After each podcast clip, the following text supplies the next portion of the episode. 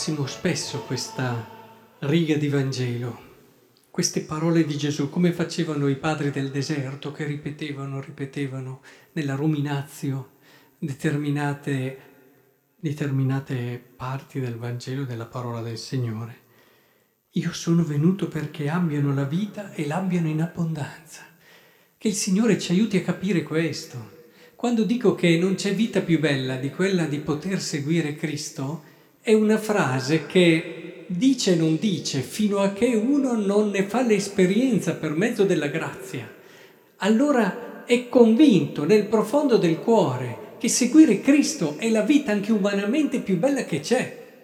È, è davvero la possibilità più vera che ho di vivere quella possibilità di tempo che mi è stata donata non sappiamo quanto, abbiamo un po' di anni, per molti il problema della felicità è un problema decisivo, direi per tutti.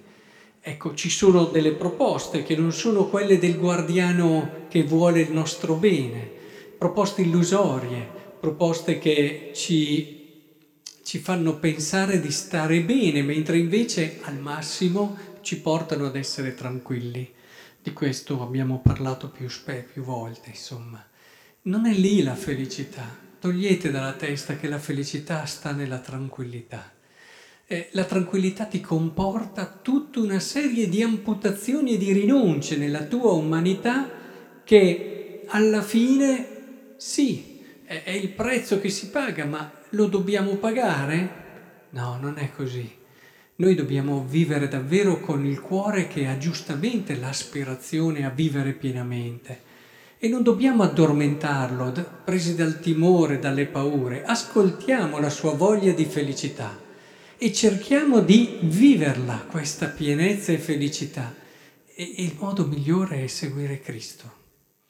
Oh, non vi nascondo, come vi dico spesso, anche questo, che alla fine eh, tutto qua ci porterà sulla croce, sul Calvario, eh, su questo. Però, però non c'è vita più bella di poter seguire Lui. Per alcuni si configurerà in un certo modo, mi immagino con una famiglia, con un marito, una sposa, dei figli, ma anche lì vivere un'esperienza di famiglia in pienezza senza dire beh accontentiamoci alla fine più di così non va bene, non va bene, non è cristiano.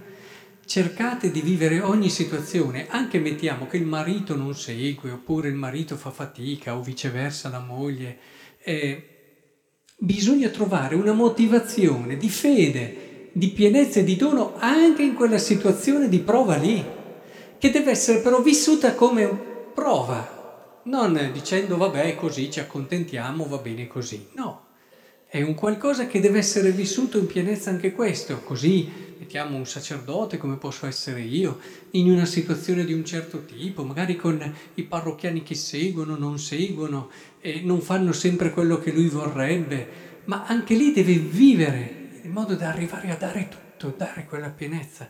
La moglie del papà di Sant'Agostino, sua madre, eh, arrivò a santificarsi nonostante lui non ne volesse sapere.